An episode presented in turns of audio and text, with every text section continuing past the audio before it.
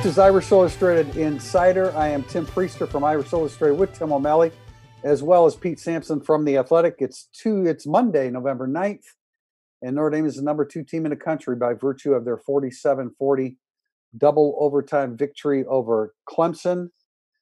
And that was uh, that was a great one, guys. I I mean, I've been been to a lot of them, uh, even before uh, in the media. I've been to a couple great games in Notre Dame Stadium, but I mean that certainly ranks at the top with 88 Miami, 93 Florida State, 2005 USC.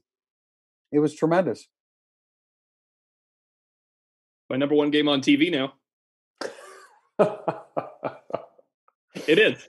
My previous no, seriously, I've seen a lot of great Notre Dame games live and terrible uh, finishes if you're a Notre Dame fan. I mean, you think of you think of USC and Boston College and Florida State um, as kind of a crushing loss. If you're a Notre Dame fan, those are the ones where you're just like, not only did you need it, you could have had it, and in one case it seemed like you did have. Well, in two cases it seemed like you did have it. Um, but I hadn't seen one on TV that was uh, like that compelling in I don't know how long. Um, I mean, I attended like the Fiesta Bowl against Ohio State. I it had probably been the Holtz era because other games didn't matter by the time they were on the road. Does that make sense? I mean, yeah. maybe Charlie Weis against Michigan his first time, but that was game two, which is more of a well, pleasant surprise. This mean, was there, the culmination of two years. There was a long stretch of years where you yeah, didn't have yeah. any games from which to choose as as one of the best.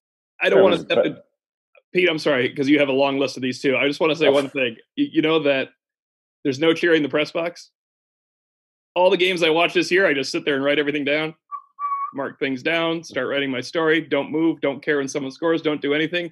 In this one, when Kyren Williams ran for that touchdown, I was like, "Holy!" it was just a different world watching it in that in this big of a game. I'm sorry, Pete. Go ahead. Uh, there was definitely some cheering in the press box uh, on Owusu-Koramoah's fumble return yeah, touchdown. Who, who, a guy I mean, right next heard, to me and it was a, I, I turned and it was a police officer with a gun so i was like okay because you know, I, I, heard the announcement i was yeah. on i'm on the other end i'm on the other end of the stadium and yeah. so i heard that announcer. i'm like did i actually express uh, an opinion yeah. was it me i was gonna is there pacing in the press box because i think i might have done a little bit of that at mainly because the the the referees were replaying every play in in overtimes and it was like can we get on with this, please? We know he's in. We know he's not in. Yeah, so the uh, the Avery Davis review when he was three. That was re- yeah, I mean it was ridiculous. Like, why are you Why are you guys even here? Yeah. Um, but yeah, it was the best best game I've covered in 20 years on the beat. Um, by I wouldn't say necessarily like a wide wide margin over USC in 2015 or 2005, but there's a pretty big gap between that one and everything else. Yeah, and so Notre Dame moves up to, to number two. Um, and what a great performance. I mean, we're talking about a couple great performances here. Kyren Williams as a pass blocker was ridiculous. Um, Ian Book, the level of play. You know, I asked, I started Tim, I started my tale of tape today about about the question, why would why would this be the game that Ian Book steps forward and becomes a big time player? And I'm still not convinced that it's locked in, and that's what we're going to see every week because that's been his nature. But that performance, along with Shayne Simon, we'll talk about guys like this. Um, several, you know, Javon McKinley uh, stepping up big against an opponent of that magnitude. But Ian Book, good lord, that was a that was a championship level, that was a playoff level performance by the quarterback. Yeah, it's and I don't know. I felt like he had that in him, um, and he's flashed those moments like sporadically over his career, um, but has not strung together an entire game of them like that. Um, so yeah, I mean, it was it was there. Um, you know, I, I think that he will probably, for most people at least, finally get the credit that he deserves as Notre Dame starting quarterback. I mean, you he has a win over number one. How many Notre Dame quarterbacks have one? Um, yeah, true. So now you're now you're putting him in the group, and if we judge quarterbacks by wins, which we probably shouldn't as much as we do, but we do. I mean, those are the, like those are the rules, um, and we are not one to ch- we we have lack the power to change them. So now it's like Ian Book Kevin McDougal. I mean, I don't know who, who else like immediately comes to mind for you know you guys have been seeing a lot more of it than I have. Um, you know, there's like the wins over number ones, and there's like the championship type Tony, stuff. Tony but, Rice. Tony yeah. Rice. So I mean, Tony, Tony Rice has a national title, so I'm kind of like That- yeah, hesitant that- to go there. But you know, now Book is an all-time Notre Dame quarterback that is not going to be forgotten. in, in terms of book going forward, I want to go back to what Pete said. You, he had it in him. I think as soon as I saw him playing the way he was playing for a solid half a quarter, I felt he would continue to play that way. Does that make sense? Like I thought, yes, this is what Ian Book can do, and I never thought he was going to all of a sudden start playing poorly in the game. And I really felt for him. It was probably because I was home and you have time to think of these things. When he fumbled and the look on his face, I real I felt for him more than like I would have thought, oh man, somebody the quarterback just really mixed up. I was like, oh my gosh, is he gonna get killed if this is why they lose the game and he has been playing great football. So really the fact that he got a chance to bring them back, and remember, he was driving them down, and Ben Skowronek has to catch that pass on fourth down. So you felt like, wow, Ian Book's not even gonna get a chance maybe Right. to bring them back. It was uh, it was good, just a validation of a lot of things he's done well. Um, and if he keeps doing it for four more games, excuse me, got to be five more games probably. If he does it for five more games, I think a lot of people will realize what they had in him as a uh, as a leader of the team. I was asked. Uh, it was one of the questions from a podcast within the last couple of weeks. What what made you think that Ian Book was going to be extremely accurate this year? What made me think that? That performance. I expected, knowing what his. Okay, he's undersized. Okay, and I realize that that hurts. Hard to see over the line of scrimmage, middle of the field. But in terms of athleticism, accuracy, the way he delivers the football, um, what he does with his feet tied in with the athleticism. I felt that because of what we saw Saturday night. Now, you know, did I always think that he was going to perform at that level against Clemson? Certainly not. But I've always thought that he was capable of doing it and, and have been more surprised at his inconsistency from game to game. Yeah. No, I agree. I mean, how, could, how could we not be more surprised as inconsistent? We've seen I know, but why that game? What I mean, eh, well, the reason, the answer to why is that I mean, he's a competitive athlete. It brought the the the nature of the game brought out his competitiveness, and it responded to it. Now there was a, you know, I mean, keep in mind, I'm not putting all this on Ian Book, but there was a, I mean, the period from the end of the second quarter to the end of the fourth quarter, they didn't do a whole lot offensively, and I'm not putting all that on them. I'm I'm giving Clemson a lot of credit too. We'll address that in segment two. Some questions about why that why that may have happened. Um, so and and his completion percentage of 56% isn't it wasn't anywhere near you know his his competition on the other side of the ball. So um great performance for Notre Dame's sake. You hope that that's locked in. Uh, for Shayne Simon's sake, the, the I, I, again we're going to address that in segment two with him. But that was a performance that that was a performance that um, you know, and and, and again, because somebody said to me in the first half, why hasn't Shayne Simon played like this? Well, the first play was made by Kurt Hinish. Hinish is the one that that that broke through, and all Simon had to do was hit the hole. But as the game went on, he played he played really really great football for them. Yeah, it's, I mean, I know you, you talk about this a lot. Like, you know, you sort of hope that you sort of either set a new bar or set a new standard. And like, you know, it just doesn't work that way with college athletes. But you know, Notre Dame's offensive line, they're going to play like that the rest of the year. Kyren Williams is going to pick up the blitz exactly like that the rest of the year. Um, you know, Clark Lea's defense will be fundamentally sound just like that the rest of the year. And so, you know, whether Book plays that well the re- throughout November and December, if you just told me he was going to play that well on December 19th, I don't really care how well he plays against Syracuse. Um, you know, just just have that ready to go. And now, I mean, that's the the big thing of Saturday to me is like now Notre Dame knows it can do it, like beyond a shadow of a doubt, it knows it can do it. To me, that that is just massive. Like, forget the national perception of Notre Dame, which definitely changes, but just Notre Dame to have that confidence, God, that is massive. Yeah, I would I, I would say that Ian Book has to play somewhat similar on November 27th at North Yeah. Carolina because I that's you know I mean Sure. potentially North Carolina can score some points against you and but I you know the the the biggest takeaway from this and the, and the one thing that that makes you think okay December 19th against Clemson look anytime you've beaten a team and have to play them again on a neutral site with Trevor Lawrence back, regardless how well Uiagalelei played. Um, you know, you still want your veteran quarterback out there, and then guys defensively. But the physicality I, to win this game with physicality. I know you want to say the same thing, Tim. To win this game with physicality on both sides of the ball, where you won the line of scrimmage with your offensive line and your defensive line against Clemson, that is a, that's a huge statement.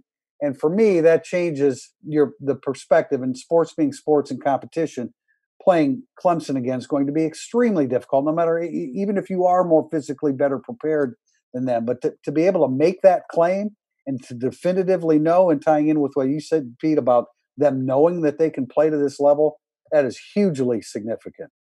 They beat the living junk out of many of their opponents this year. The defense, Notre Dame's defense, beats the crap out of the teams they are playing. They they are peeling themselves off the floor. Um, this is the time to bring this up. I thought it was gonna be a question. My neighbor, uh, his friend, he watched the game with someone who's deaf, and apparently Travis Etienne said to Dabo Swinney, they are just hitting way too hard. hmm. Really? In other words, they are drilling us, man. Like it's like this is it's a constant barrage of people hitting. Well, and it's I've, great. It warms my heart. It's a great thing to see. I, I, I think I comment on this just about every week in the tail of the tape, but yet at the end of the game, who has more bodies strewn across yes. the field when you play Notre Dame? And every week it's it's the opponent, and yeah. this week it was the opponent as well. Yeah, totally agree. I think that is so such an indicative marker of Notre Dame football this year. Well, Matt it, Balis, I had to I had to throw the name Matt Balis in there today because he's now in his fourth year in the program, and they are physically. I mean, I don't I don't know that we totally understood the the right. the level of physicality until you until you see it done against Clemson. And Clemson's young. Great point. Yeah, Clemson. Yeah. Look, Clemson's young. Their offensive line is a really, really good pass blocking team. They're not very big. They're more agile. They have more foot speed than Notre Dame's offensive line does. They're young in a lot of places, but it's still Clemson, and I don't care. And the whole the whole idea, the whole notion of if anybody says it, well, they they beat them without Trevor Lawrence they they topped them in third downs. They topped them in turnovers. They beat them on the offensive line. They beat them on the defensive line. They won special teams decisively. I understand. I understand. Trevor Lawrence is great, but Notre Dame beat the crap out of them. I and mean, it was still a some point game. That's how. That's what a winning program. Yeah. At Clemson has that they, you know, if Book doesn't lead them down, it's it's a Clemson win, and then you're kicking yourself because of all the blown opportunities in the red zone and, and that could be the fatal flaw at some point against Clemson. Maybe not. Maybe not North Carolina. You would hope not. Uh, in a playoff games, especially you're playing Alabama or Ohio State or something. You got to score in the red zone, man. You're not that. That's not going to be a. You can't get away with that three times against the number one and number two teams in the country there was too many uh, fumbles. The fumble you expect, well, Book's not going to do that again. You got to have something where you're not jumping off sides, you're not dropping a pass, you're not settling for field goals down there. That's what I was going to say. It was Michael Mayer. I mean, he probably won't make those mistakes again. Javon McKinley are, can make that mistake though. Like it's it's really got to be dialed sure. in. You know what I'm saying? It's just sure. Notre Dame is as physical and as mentally tough as any team in the country, but because they don't have easy scores that Alabama and Ohio State get, where it's just oh, 75 yards like that. Right. That very often right. you got to con- you got to convert down there. Yeah, I totally. I mean, it's like Don Knife said. You just you sort of remove that mental block. They're like, yeah, I don't know if we can do this. Right. So that. Right. Maybe that well, helps that, you get over the, that hump, but yeah, I totally agree. The red zone offense has to get a lot better uh, for them to really max out this season. Having having played on a college team and having coached at a high level high school baseball, when you get that, when your players believe like that, yeah, they uh, they do believe too. Now now you got something because that's when that's when the sum of the parts becomes greater than the individual parts and it's a beautiful thing for a coach to see, man. Segment 2 coming up, burning up the boards. Indiana Dunes Tourism, located between Chicago and South Bend in northwest Indiana, is a proud supporter of Irish Illustrated. Extend your Notre Dame visit with a trip to the nation's newest national park. Visit indianadunes.com. Segment two, burning up the boards with a question starting with Maddie Heaves 14. Where does this game rank in your list of top Notre Dame games? No, I'll, I'll see the Florida Prister and O'Malley here. For me, it's a clear number one, but you guys have been to a lot of yeah, for me, it's a clear number three uh, with Florida State. And this is up there with Florida State. So it could be 2B. Miami is just, there was so much bloodlust that it's really hard to get past that one as being number one. uh, it, it was a I talked about this today on a, on a, show in Alabama, and Alabama wants to play Notre Dame. By the way, they enjoyed watching that game down there. They they're off this week, so uh, they're glad that somebody beat Clemson. They were not uh, they're not Clemson fans down in Alabama apparently on this radio show, but it was a treat for everyone to watch. If you're not a Notre Dame and Clemson fan, you're a college football fan. That is a game you tune into, and you're not disappointed at all. Other than the fact that you had, had to get up and go do stuff during the referees uh, overturns yeah. and everything else like that, but it was a tremendous college football game. I mean, for me professionally, uh, I mean, you're right, Tim. The the animosity between Notre Dame and Miami and Catholics. The fighting was too much. That's just yeah. I don't. I don't. I'm not sure that you can. I'm not sure what it would take to unseat that as the, the number one. Um, so that's number one. Uh, but I mean, you know, and for, for me, Florida State '93. I mean, professionally for me, '88, '93, Florida State, 2005, USC.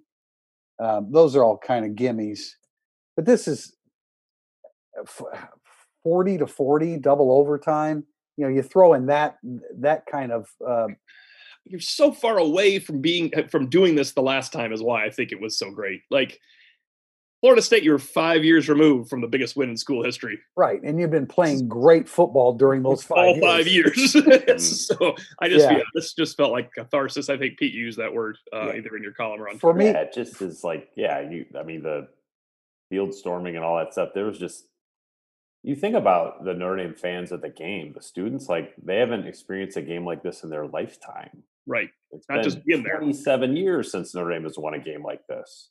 That's that. Yeah, that that's that amplifies the how big it was yeah. stuff too. Just to show my age, personally, as a kid growing up, I was at when Notre Dame ended Texas's 30 game winning streak in the Cotton Bowl when I was 10. That was a pretty big moment in my life. Yeah. Um, 73, well, 73, the USC game, Eric Penick, 85 yard run in Notre Dame Stadium.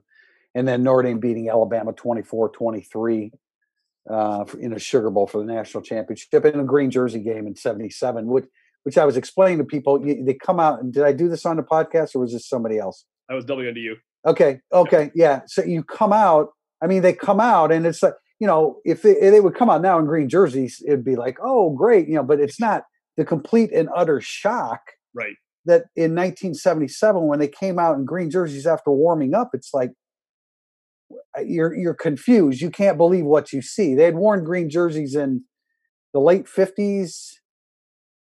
I, I, I don't know exactly when, but for them to come out in them in 77 was just completely mind boggling at the time you know who takes credit for that, don't you? Whether it's true or not. I do, and Digger Phelps does deserve a lot of credit for that. He do, he does, he does. That's good. That's good. Glad just what, credit for what he deserves. Just what he, yeah, just what he needs is more credit. ND one, Cubs one. Do you recall ever seeing a Notre Dame running back pass protect as well as Kyren Williams did? No, uh, no, no, nothing comes to mind. I mean, he's been he's been doing it all year. Like, I, I, hopefully people don't take this as like this was a a performance out of nowhere. Like he's been great at that from the first game of the season on. No, but he was cranked up, man. I mean, he's missed some in previous games. Did he miss any here? No, because he hit so hard. He, he a couple he absorbed it, but he gave everything he had. So like both bodies just collapsed. Well, and he went and, and Venables Venables just wiped him out on one, but Venables got wiped out in the process. Yeah, yeah. So it worked. It's a win. Yeah. Mm-hmm. No, that was and the best part about it is Pete said that's he's going to do it against Boston College too. He's going to come. He's going to come. He's going to see somebody and he's going to line them up and he's going to drill them as well. He's yeah, a, you just know a, you you know you that's part of what's happening every damn week if you're Notre Dame. Yeah, but I, I mean I, I agree, but I think that that performance now, I mean, takes his level. That that's a that's the raising of a bar, and what little we know about Kyren Williams, that bar is going to stay up there you know, it's kind of like how Tommy Tremble got nationally popular because nobody there was no other football being played at that time of the year for his blocking, his run blocking. And all of a sudden, I was like, man, this guy is just he just you could see it in him now. Is like I am he's out there to hit and hurt someone, and uh, I think he is hit and hurt enough people. He he's hurting a little bit himself. I, I think the toll of the season is really taking it on Tommy Tremble. He could use that week off that's coming up. Yeah. Sorry, I lost the podcast page. Jim underscore Booney CRS. What referee calls made your blood boil the most? I, you know, I, I, when I heard the comments made on the TV broadcast, it, it was it was all the things that I was saying. How do you throw a flag for interference and pick it up? That I have have we ever seen that? I'm sure it's happened, but I mean, on the basis of Not even in a spot like that, I've never seen it on fourth down, and there's like, eh, yeah, I don't think so.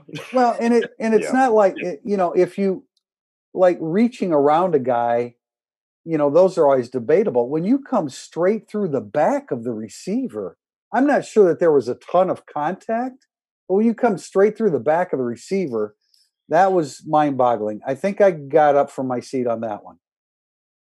Yeah, that one was bad. And I, I, I feel like if Skowronek had sort of stayed up a little bit more, it almost felt like he was falling over already. Um, that maybe that, Crouch down but, a little bit. but that, but then that, then I would have said like, okay, I understand why you wouldn't call anything, not why you call it, then don't call it. Like that's that is egregious. Yeah. if if pass interference was not called on that play, and I would have thought, oh man, I think he got interfered with, and never thought of it again, Right. as opposed to what happened, which is Right. As opposed to Right, talking about it right now. Yeah, yeah. And then the other the other one for me was the non-grounding call, which which should have been called on two fronts. One, there was no receiver in the vicinity, and he threw it right into the ground, and it wasn't past the line of scrimmage. Yeah, was- And- I, I wrote that down and then I forgot about it because like the world Well, happened afterwards. I- but yeah, that was a yeah, bad and then too. but then I want and and then uh, Clemson ki- ended up kicking a field goal there, and then I then I put my binoculars on Brian Kelly, and he was he was arguing something with a referee, and I'm sure it had to do with that at that point. Speaking of game stories at home for uh, first world problems, I was sitting there. I was like, all right, I need three leads. I need two backup paragraphs. I have to know what to take out of here if that doesn't. I was happen. thinking about you during the game, Tim. this is just I've unreal. been right been there, done that, mostly I- for basketball games. But I also found it interesting, and you guys probably saw it on the on the rewatch. Like Brian Kelly, in crucial moments, looked like somebody watching the game. He was like looking like, "Oh my gosh, this has to work." He had a look on his face of like that I had not seen in him before. He was not. It was like, okay, the call is in. This is the call I want, and this has to work. He had it at least four times they showed him where he was just staring at the field, and I was thinking to myself, "Man, he is nervous right now. This has to work out." it's difficult to read his emotions. But I thought that I could read his emotions in his eyes, of course, when when Doors kickoff went out of bounds, which really wasn't Doors' fault. I mean, that was a that was a 90 degree turn. It wasn't a bad kickoff, coaches reacting to kickoffs that go out of bounds, uh, especially BK, I, I think that that's it's an automatic. I could read it in his eyes that he wasn't happy that the second half started off with a kickoff that went out Yeah, of bounds. yeah. Judge Arthur Vandelay, what universe do we live in where Notre Dame can beat the number one team in the country and not play anywhere close to perfect? What's the ceiling for this team? Man, I, would you say they weren't anywhere close to perfect? I They left mean, Points the on red zone offense was Yeah. like a little Other than was other than that, I mean, I mentioned physicality and and Yeah. uh, third down conversions and turnovers and special teams and but red zone would be yeah, it. But but the defense, Notre Dame's defense, kept them out of the end zone twice too. They did. but yeah, I, d- I don't know. I mean, I would just sort of maybe maybe the maybe the better way to view this is like if I'm Clemson and I think of all the drops that we had, the uh the the Koramoah Koramoah fumble, like that that did not have to happen. Um, you know, that should have been a tackle for loss, like a big play, but not that big of a play. Um, I don't. I mean, Clemson wasn't anywhere close to perfect either with their backup quarterback, who's a freshman, who's probably the third best quarterback in college football. Um, it's like, yeah, I don't know. I mean, that, that- to me, that's just like football. If, if Notre Dame played a perfect game, they they would have converted all those red zone opportunities in the first half, and then the second half would have been maybe a little bit kind of boring. yeah, I think it's football too. I agree with you. Um, sounds dumb to say that, but 15 points. They left 15 points out there in the red zone, but they got seven points. Clemson's. Here's what's. I, I wanted to save this for when they play Clemson again, but what's going to be different is there's probably going to be a little more of third and seven. Oh, what a throw! When it's Clemson and Trevor Lawrence for nine yards and little control of the game, things like that. But maybe you lose the ridiculous howitzer arm that goes 53 yards down the post for a touchdown on occasion. That maybe yeah. that can happen too when, when it's uh, when it's Lawrence in there instead. Because some of those throws he made. How about the overtime throw? The first throw that was basically oh. a touchdown, but he was down yeah. at the usual. Oh yeah. Oh, that they, that they replayed 57 times. Right. Yeah, the whole notion of I mean, Clemson's 76 and 6. It's hard enough to beat them, let alone beat them badly. Yeah. Yeah. I mean, that, that that's that's eh, it's a little bit unrealistic, isn't it? Yeah, yeah I think I think Clemson. They're one of the two best teams in the country right now. That's a good. Ceiling. I don't think. Yeah, I don't think Clemson's going to necessarily get beaten badly. I, although I guess Ohio State beat them badly in the in the playoffs, right? I mean, LSU. LSU in the I'm, championship I'm, game last year. No, no, from a couple years earlier. No, Clemson got them. Uh, then it wasn't Ohio. I'm not sure what I'm thinking, but anyway, um, Alabama got yeah. them. Alabama got them really Semis, good. Okay, yeah. Alabama. You're right. Okay, that's what it was. Uh, 76 and six. You're not going to beat them badly very often. CMU Pens fan. Did Notre Dame's wide receivers rise to the moment, or is Clemson's pass defense just not that good, or a combination of both? It's whenever you offer a combination of both. The answer is a combination of both. It's uh, Clemson's corners were pretty mediocre, uh, and Javon McKinley played great uh, and Avery Davis really stepped up in some huge spots. You know what's really great about Clemson's corners, maybe not being up to the normal standard, is you can only possibly play two better sets of cornerbacks this entire season, and it would be in January. So I think that's cool. It could work yeah. out for Notre Dame fans if that's the uh, that's the they are better than the corners that they will face the rest of the year, and they'll have another challenge on their hands.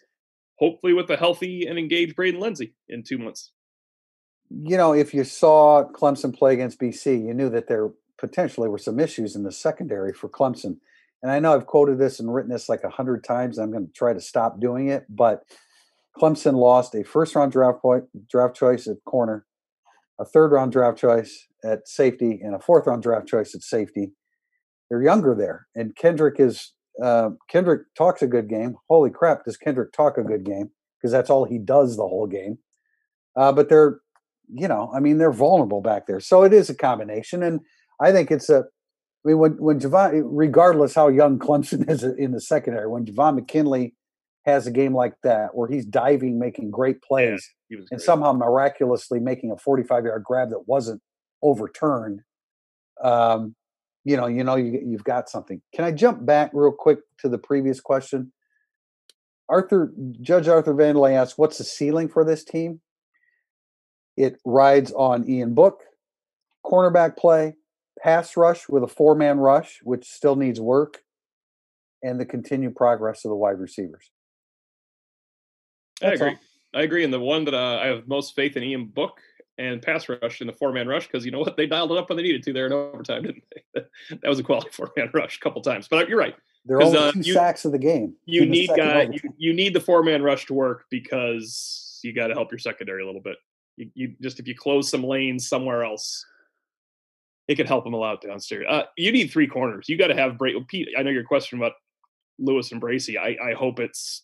I hope Bracy wins the job back and Clarence Lewis continues to develop because you yeah, need. I agree with that. You can't have somebody going to the tank. You will get lit up like a Christmas tree in Charlotte if you don't did have you, three corners out there. Did you take Brian Kelly's answer to imply that Bracy just like mentally locked up? Yes, I I, I did too.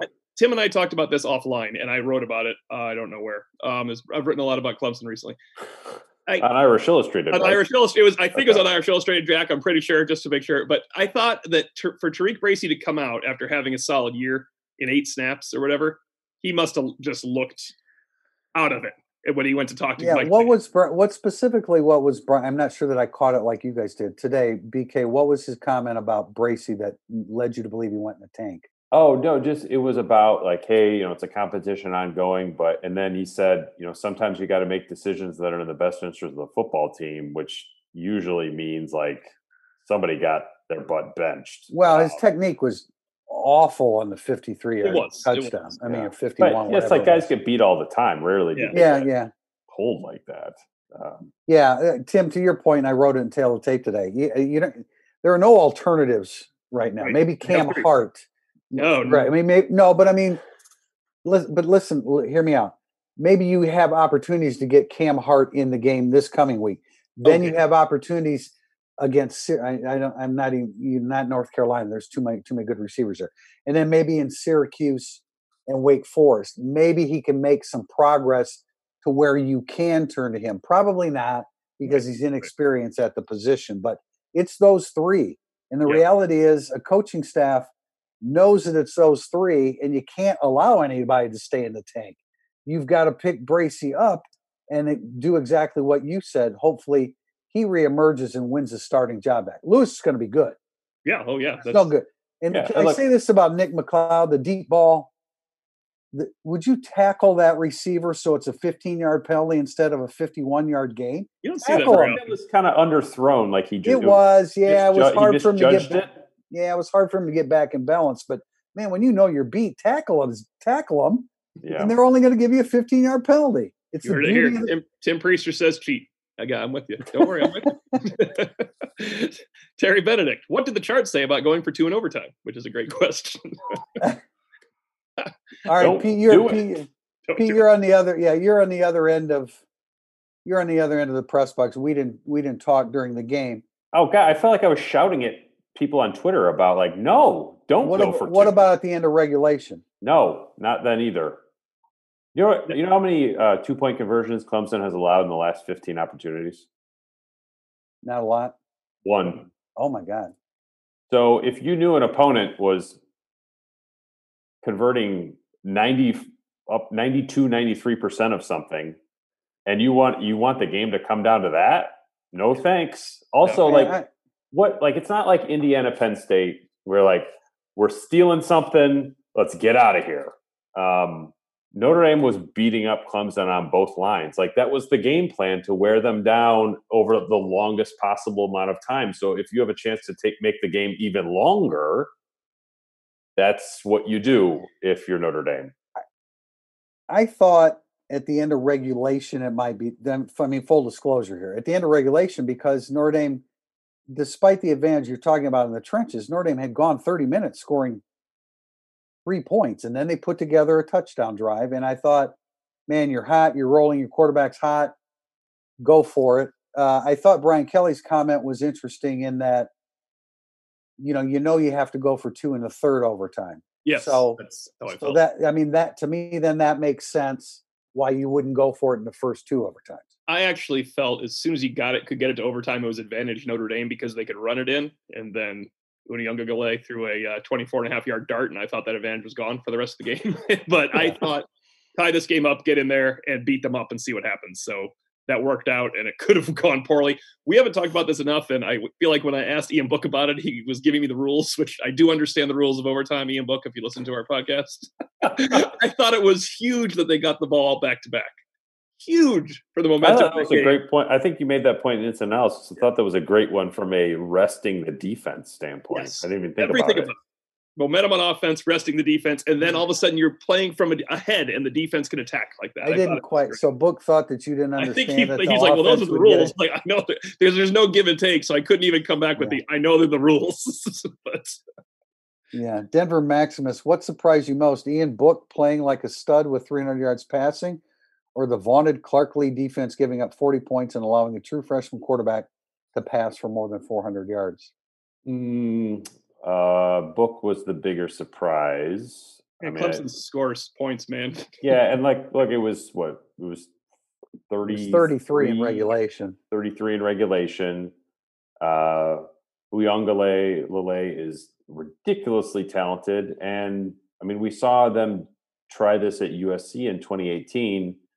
Take away, or yeah, take away the run and get picked apart, but bend but don't break. And really, USC last year in the second half when they're just Yep. like, we're just going to Yep. play, we're going to play pass. You guys can run it. Um, you know, it's kind of the, the reverse of that, but Clark Lea is all about going all in on play, making you play left-handed, and it doesn't really bother him that if you're if you if you figure out how to play left-handed a little bit, that's fine. It's just not going to be as good as you playing right-handed. Biggest surprise for me was that Travis Etienne had 28 rushing yards and did not get hurt during the game. To have 28 rushing yards, that's incredible. no, I would agree. And and the, the, in answer to the question, I would say book because I mean the level of play was was just outstanding. But who would have thought? I mean, at halftime, how many how many passing yards did he have? He had around hundred, right? Maybe it was a little bit more because he had seventy one in the first quarter. Uh, but the answer is, is in this case is book, and you hope for Notre Dame's sake that it's locked in now, and that the bar has been raised, and he can he, his performances can can reach that bar moving forward. On a related note, Tool nine three four, Tool one nine three four. Did Ian Book's performance elevate him to the next step? I guess what's the next step? Playing like that consistently. His comeback being, being, being more being as accurate as he was, especially early on, he was really accurate. He was so decisive, and when he wasn't mm-hmm. decisive, he still made great throws on the run. Like he he really elevated his ability to make throws while escaping, as opposed to just escaping. Yeah, I thought his eyes downfield was, was excellent. Yeah. Really good, and then avoiding the rush. The next the next step is consistency. Yeah, it is. Mary, Mary EM 106 saw a lot of missed tackles. Was that on Notre Dame or Clemson's talent? To me, it looked like some bad tackling. I've never tried to tackle Amari Rodgers, but I would imagine I would imagine most human beings would have even even yeah. well schooled football players would have a hard time tackling Amari Rodgers. I mean, they did a great job of tackling Travis Etienne. You get yeah. In yeah, you get Rodgers in space. You get Rodgers in space at full speed. You get Rodgers in space at full speed with a blocker in front of him. A lot of it is just impressive impressive ability on those screens and he can catch the ball at full speed. That's the Brian Kellyism about Kevin Stepherson. Remember that, and he's better than that. Obviously, um, I'm just impressed with their receivers and how they how they make plays down the field there. Yeah, I mean there were there were def- there was a play to Cornell Powell where Hamilton missed him really bad, like he tried to tackle him around the shoulder pads or something. Yeah. Um, like there were a couple of those, but man, that's I, I, wouldn't come away from this game being concerned about Notre Dame's tackling yeah. at all. I, I mean, think I, I, I thought Cor- Clemson and Alabama because they're hard to tackle. Yeah, they are hard to. I, I thought, I thought Cornell Powell was really coming on going into this game. I mean, everything that I had seen of him, he was really, really coming on. And Uiagalelei, they tackled him well. They tackled Etienne well. Yeah, they had they had a lot of trouble with Amari Rodgers, who I think gives everybody trouble. And then Powell is Powell's on the rise. Yes. Trev Alive or Tree Alive. What do you think there? Trev Alive? Yeah, Trev Alive. I think it's Trev Alive, yeah. Trev Alive. Agree or disagree? Notre Dame is more effective running the ball from under center versus shotgun? One question at a time. Uh, yeah. Yeah, I would agree with that. They're yeah. more effective running the ball under center than shot in shotgun? I, you know, when they have locked in run plays, I think that they seem to go really well. I mean, those, those are a lot of the outside zone type stuff. I mean, they both think, they both are fine, but I don't think it matters. I don't see what would what would make what well, would short make yardage is what makes you think it, I suppose. Um, but I'm not sure if book is not a threat. Short yardage book under center only matters when it's one yard third and two, he's not sneaking it, you know. So the under right, center, the, right, the utility yeah. goes away a little bit. Um, they get such a good push with the offensive line. I don't get quite as mad when I see a third and two shotgun because a I'm used to it, and b they don't get stuffed for a lot I, for loss. Yeah, I Clemson was in shotgun on fourth and one, so I mean it's 2020, man. I mean we aren't yeah. we aren't going back to the days of of anything more than three percent of being under center. So I don't. The, I like the move fullback though. I do like Tommy Tremble as the move fullback at, at the goal line, but it's got to be goal line play. You know, it's a goal line play. Yeah, no, I true. Yeah, I agree. It's you want somebody like that. Okay, second question, Tim. ND did not run the ball enough in the second half, and when they did, it was outside runs that didn't take advantage of ND's edge in the middle. I feel like they had edge on the outside as well. Um, so I, I would disagree a little bit with the second half of that question but I did think that was where Tommy Reese blinked in the game plan, where Book threw, I want to say, 10 or 11 straight passes. I thought that the the series in the fourth quarter that ended, I think, with four straight incompletions. I think the last one was the Skowronek drop. Um, was mm-hmm. just like, whoa, like you guys that and that that really to me amplified the feeling of like, here we go again. Um, this is yeah, going to yeah. end poorly because I've seen this end this way before, but you know, then they snap back into it in overtime.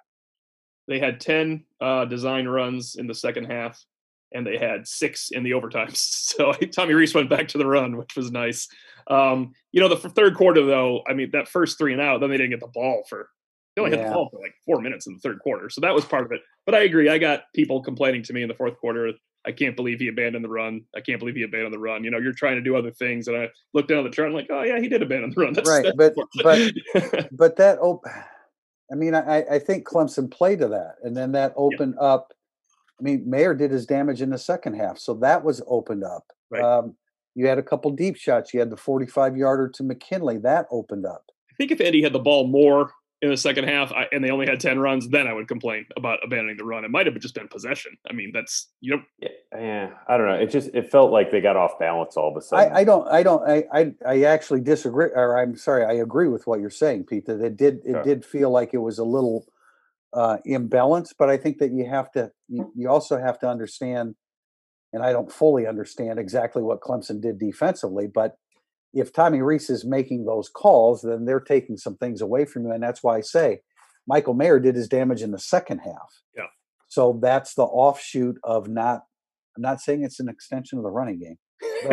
it never is. Yeah. because I don't, because I'm not sure everybody listening knows how much I hate that expression because I don't think it's true. But other things open up and uh, you know, and, and Tremble. I mean, think about the tight end. I mean, Tremble, Tremble had three grabs early, so they really used the tight end. But Tremble's aligned differently than Mayer. I we knew they were going to try to take Mayer away. They did to a large extent in the first half. Then when they tried to take away Notre Dame's running game, it opened some other things up. Uh, third part of that question: Notre Dame will lose a regular season game. Agree or disagree, Pete? Uh, I disagree. I think I think and I think it will has more. That says more about Clark Lea than necessarily Ian Book taking Saturday night and repurposing it for the next four weeks. Yeah, I mean, I think it. I think it could happen. I think it's more likely to happen in North Carolina than Boston College. I think Boston College. Boston College gave up 340 yards rushing to Virginia Tech. Now they have not been a bad rushing defense otherwise, um, but they can't run it and I think Notre Dame can make them have difficulty stopping the run. Mm-hmm.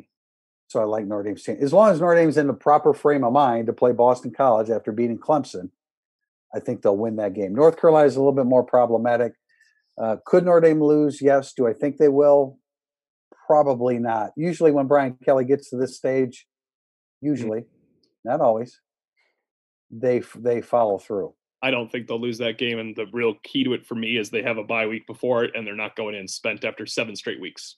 It's crucial they have that game that week. The bye, the bye week is, and they will they will need that having played right. differently than last year. I hope. Yeah. Yeah. yeah. I hope they learn from that one. Yeah. Yeah. Irish from A two. Are you concerned about Notre Dame's pass defense, or was this a product of Notre Dame's game plan focusing on shutting down Travis Etienne? All all game plan to Etienne. Also, I'm not sure if Notre Dame had a, a full appreciation for how good DJ Uiagalelei actually was. Yeah, I'm not sure how they would have been able to appreciate that until they saw it themselves. Yeah. And I think Brian Kelly, when he when I mentioned what they did to ETN, but they gave up on the back end, made a good point. Like that guy, we he said we're going to have to play him a little differently. He, yeah, he said we'll have to play them a little differently. He's incredible. The post game comment by Brian Kelly was, "We cannot play them the same way." Even though the well, plan will take away ETN. You, I mean, they will expose you. There's a lot. There's that much room. Right, and and and Kyle Hamilton's responsibilities were first and foremost ETN, yep. which is why he had eight solo tackles, most of them against him and Uiagalelei. But I, is it a concern? Yeah, I think cornerback is mm-hmm. will remain a concern moving forward. I think what Brian Kelly is saying is that they might use Hamilton a little bit differently but I still think that you you need to take Etienne away first and foremost. Agree. I just um, like I was gonna say like Uiagalelei, the way he makes you defend passes to the field, nobody else in college football does that. I mean, the pressure that that is putting your field corner under, I think, is just incredible because he's just, just, a cannon and, and throwing and, ropes out there. Yeah. And did you see the time when uh, Powell was shaking his hand because he hurt his finger? Yes, yes. Because he threw it so hard. I also think going in, going into this game, I'm losing my voice. That Notre Dame thought, in addition to taking ETN away, it's like, okay, we're going to make their wideouts prove that they're as good as Higgins and Ross. And they did a good job. Rodgers, Rodgers did that. Well, you give Rodgers room. I mean, I, I, yeah. I, had some people say before the year that, oh, Amari Rodgers isn't very good. Well, Amari, Amari Rodgers was overshadowed the last couple years, but he's really good. He's really fast. Um, he's a lot like Tutu Atwell, only maybe a little bit stronger, just pure strength. Yeah. But I think that they looked at their wide receivers and said, "Okay, we're going, we're going, we know ETN's great. We're going to take him away. Let's see what their receivers can do." And Uiagalelei and him and the receivers came through.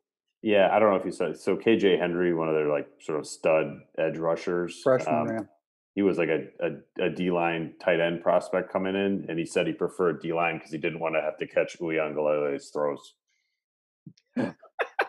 That's good. I wouldn't either, man. That is a what's a hose that thing coming in. Dip ninety eight. Where the hell did that Shayne Simon come from? That was this was like the biggest shock of the game to me. That was easily the biggest shock of the game. I tell you what I what I loved. Uh, I wrote about in Tail Tape today. I have not liked his body language in games. And if you saw him in this game, he was communicating with teammates, he was showing emotion, he was directing teammates on what to do. It was a completely different football player. How that happened, how that happened, I, I really don't know. I mean, it, not only was it a transformation in performance, but in the way he carried himself on the football field. It was a beautiful thing to see. Yeah. You know, one thing I'd throw in a Simon. So I, was talking to Wusu Koramoah last week uh, on something else, and for his like physics of hitting story that I finally got to, and I asked he was we were talking about his like power squat velocity that they track, and his is way out there, but it's like it's arbitrary number. It's like twelve hundred eighty one. I have no idea what that means, but right. it's just like it's the best on the team. And I asked him like, who else is up there with you? And he said Shayne Simon. And if, like you think about the and you yelled at him and said, "You're lying to me." I'm just like I mean, think about how Wusu Koramoah hits people and how Shayne Simon hits people, and think like, yep, they have the same measurable when it comes to violence of hitting based on like their lower body strength. You would you would never think that. No, that's amazing. But hopefully, it's a breakthrough for Simon because look, there has to be a reason why. Yeah, I mean, you have Jack Lamb that played an integral part of the 2019 defense. Yeah. You have Jack Kaiser who is here because Clark Lea loved him, a single A player with a with no stoplight in his hometown, and yet he has been insistent about staying with Shayne Simon. He's got to be seeing things on the practice field that that that prompted him to do that. Can I add one thing about Shayne Simon because the guy that I wrote down next to him had his best game since last year easily. Drew White was involved in eight stuffs. How many total stuffs were there? Ooh, like 19. Pretty good. Pretty good list. Um, that, Drew White was involved example. in eight stuffs. In other words, he had five solos, including a tackle for loss, a pass stuff, and assisted on two others. Like that, he was all over the field. Yeah, and I know he doesn't cover well, but that kid played great against Travis Etienne. He's he's another example of a guy. You, you, there's that fine line between football instincts. We talked about this last week with Hamilton. Football instincts and preparation from watching film, and and clearly, clearly he understood what Clemson wanted to do offensively. Yes, exactly. Irish I was tailgating. Boston College doesn't have Travis Etienne. I would be so annoying if they did. But does Phil Jurkovec have to play better than DJ Uiagalelei to beat Notre Dame Saturday? He cannot play better than I don't. Yeah, he's not. He's not capable of playing better than that at this stage of his career. Anyway, right, right. Uh, you know, I, or any stage. Probably any stage. I, I, I, would imagine, but um, you know, I would. I would think that you know the one uh, when you look statistically, the one thing that Boston College isn't doing very well is scoring points. They're 85th in the country, so they've had difficulty doing that consistently but their defense is 38th in scoring, um, 53rd in run defense, 54 in pass defense. Those are just numbers. I mean, that doesn't necessarily tell you anything, but I think they have to, I think Boston College has to play great defense against Notre Dame.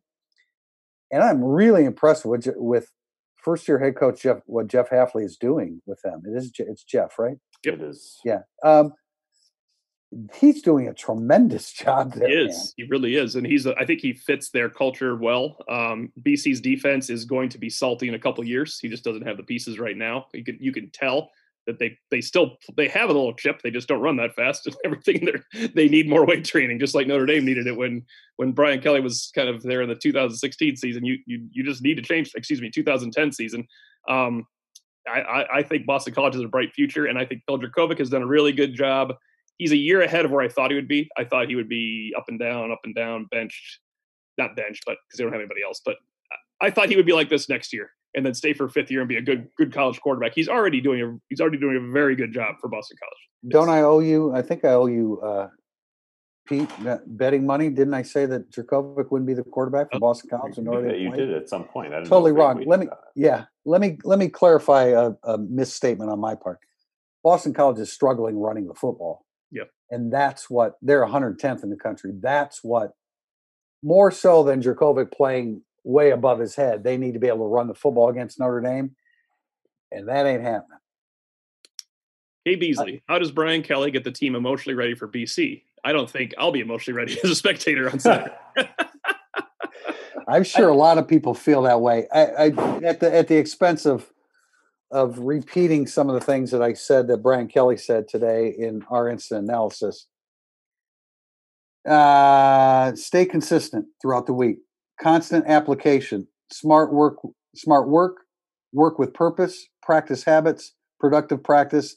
Understand importance of each day. And he he said this last, but they started with making sure that you were tended to in the training room and then getting a good lift in on Monday. You stay to the process. I, I- I, think that's probably a good way to look at it. I mean, it's the only thing, it's the only way to avoid the letdown, right? He- I would- and he will continue to stress that all week. I'm curious how you guys say like I think Jurkovec helps Notre Dame in this instance. Like yes, that that Yeah. gets your attention if you're Notre Dame. Like, oh yeah, Phil. Oh, I see. Oh, oh, you're right. You know, in terms totally of agree with you. motivation and not having a lead letdown, you're absolutely right. I, I think it's great that Phil Jurkovec is the quarterback. I think it's great you're not asking the crowd to come back and be that engaged at Notre Dame Stadium again because it absolutely could not possibly be. We've seen it before. And in fact, I saw it before with BC. Um, and I think it's very important that it's a middle of the day game without fans because there's nothing going crazy at Boston in Chestnut Hill for this game either. It's just going and playing football, and that that should benefit Notre Dame. Who would have thought that a Boston College team coached by Steve Addazio last year would be 110th in rushing this year?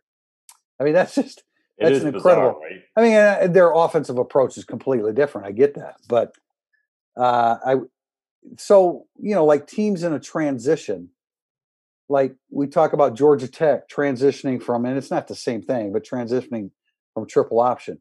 I'm just surprised at how quickly he is getting Jeff Hafley is getting them to play solid football. They're five and three. I mean, yeah, no, I, I mean, when they made that hire, I think we were also like, ah, you know, you're probably going to regret not hiring Clark Lea. I mean, Hafley seems like the real deal so far. Yeah, but they have to run the football better than that. They're they're just they're Yeah. anemic in, in the ground game. And our final question for the day is from Joseph Ramus. Now that Notre Dame is in the driver's seat for the ACC title, barring any mishaps, injuries, COVID, upsets, how confident are you that the playoff race is basically already set with the top four being Alabama, Notre Dame, Ohio State, and Clemson? Uh, all right. So they're in the driver's seat to make the ACC championship game. I'm not sure I would say that they're in the driver's seat to win the ACC championship because that would mean you beat Clemson for a second time. Um, but you know, the playoff is the question, and I would say, look, if if Notre Dame and Clemson played this uh, shockingly similar game um, let's let's just say Notre Dame doesn't score at the end of the game in the fourth quarter and they lose 33-26 um, with Trevor Lawrence being part of the 33. I think Notre Dame would have a great chance to make the playoff in that scenario. Yeah, and I I hope I didn't misrepresent Joseph Ramus. He may have said ACC. He I have written down ACC title. Okay, maybe it just means they going won it. Maybe he just meant going there. Uh man, I am not conditioned to take anything for granted. I am just not wired that way when it comes to athletic competition. Am I confident Alabama will get there? Yes. Am I confident Ohio State will get there? Yes. The other two, I'm not sure because I don't think that this is. I think Notre Dame exposed some of Clemson's youth and, and weaknesses. Uh, having said that, again, they're 76 and six, and they'll probably find a way to win the rest of the game. Yeah, just I mean, I don't know how watch, watching the game live and on tape a little bit. Like Clemson's roster is not a number one team in the country kind of roster. Like they have a top ten roster, but I wouldn't go much higher than that. Um, so like I feel like Notre Dame can get them a second time. Um, it would be pretty damn impressive to do it, but I thought that Reese and Lea had a great game against Elliott and Venables. Like, I, I, mean, Notre Dame should have all the confidence in the world that they could do it. Yeah, they don't have an Isaiah Simmons. They don't have a T. Higgins. They yeah. don't have a Justin Ross. Um, yeah, I mean, just think if like they spied Ian Book with Isaiah Simmons instead of Jake Venables. Come on. Yeah, that's a that's that's a that's a huge difference maker. And I don't I don't I'm not I don't want to take anything away from Notre Dame's accomplishment, but this is not Clemson from two years ago. I mean, it's not even oh, the. I mean, you had three, you had three first round draft choices on the defensive line alone, and I think Bresee is going to be great. And I love Myles Murphy. I think he's going to be very good you know, and he, he, you put Skalski back on the field. I'm not sure whether he is his injury such that he might not be back. I'm not sure. Never, it's never been described as season ending. Um, you and know, that's a long time. That's a long. You know, Mike Jones. That long off. Maybe he's back. Ty, Ty, was Tyler Davis, their defensive tackle. He's probably back. Like it's going to be a lot harder to move the ball on them next time around. Yeah, I think. Yeah, I, I, would say Alabama, Ohio State. I'm I'm pretty confident they'll be yeah. there. I can't. When it comes to Notre Dame, I just, I mean, I'm just not wired that way. I can't I guess, take like, that for granted. Maybe the question is, all right, Notre Dame gets to Charlotte, they're undefeated, they play Clemson, they lose by seven. I would feel like Notre Dame will be under serious, serious consideration to to make the playoff. Well, what if Notre Dame goes uh, 11 and 0 in a regular season, lose by 17 to, to Clemson. And, eh, yeah, that, a lot depends on other teams too. That, yeah, I mean that uh, that's sort of where you get into like the Big Ten dynamics of a few years ago, where like Ohio State just whipped Wisconsin and went from like six to four um, in the final playoff poll. Like I could, I could see that happening, but. Well, who know, else from the Big Ten though might nobody emerge, like, right? Big so Ten's I mean, Clemson, Wisconsin you know, big, may not have enough games. Yeah, Big Twelve's not going to play um, somebody into the playoff. I don't think Oregon. Think. We'll see, but it's like at that point, would you take Oregon? You know, an eight no Oregon over a eleven and one, two epic games against Clemson that you split Notre yeah. Dame. I don't think that you yeah. would. I uh, I just want to see Notre Dame play Boston College this week. I don't want to move ahead. I don't want to, you know. I mean, I'm serious. I mean, I just I just want to see this Notre Dame football team play again after beating the number one team in the nation. I, am not concerned about the ACC title game. I just want to see them play again and see if they can. You know, you want to see Ian Book build upon that. You want to see. You certainly want to see Shayne Simon build upon that. I want Javon McKinley build upon that as well. So um, and as far as I know, there's no way of Notre Dame playing Clemson in the ACC championship game this Saturday. So I will get my wish. That's we all need it. a break. yeah. That's it uh, for Irish Illustrated Insider. We appreciate you joining us. We'll be back on Thursday. Please join us again. Thank you.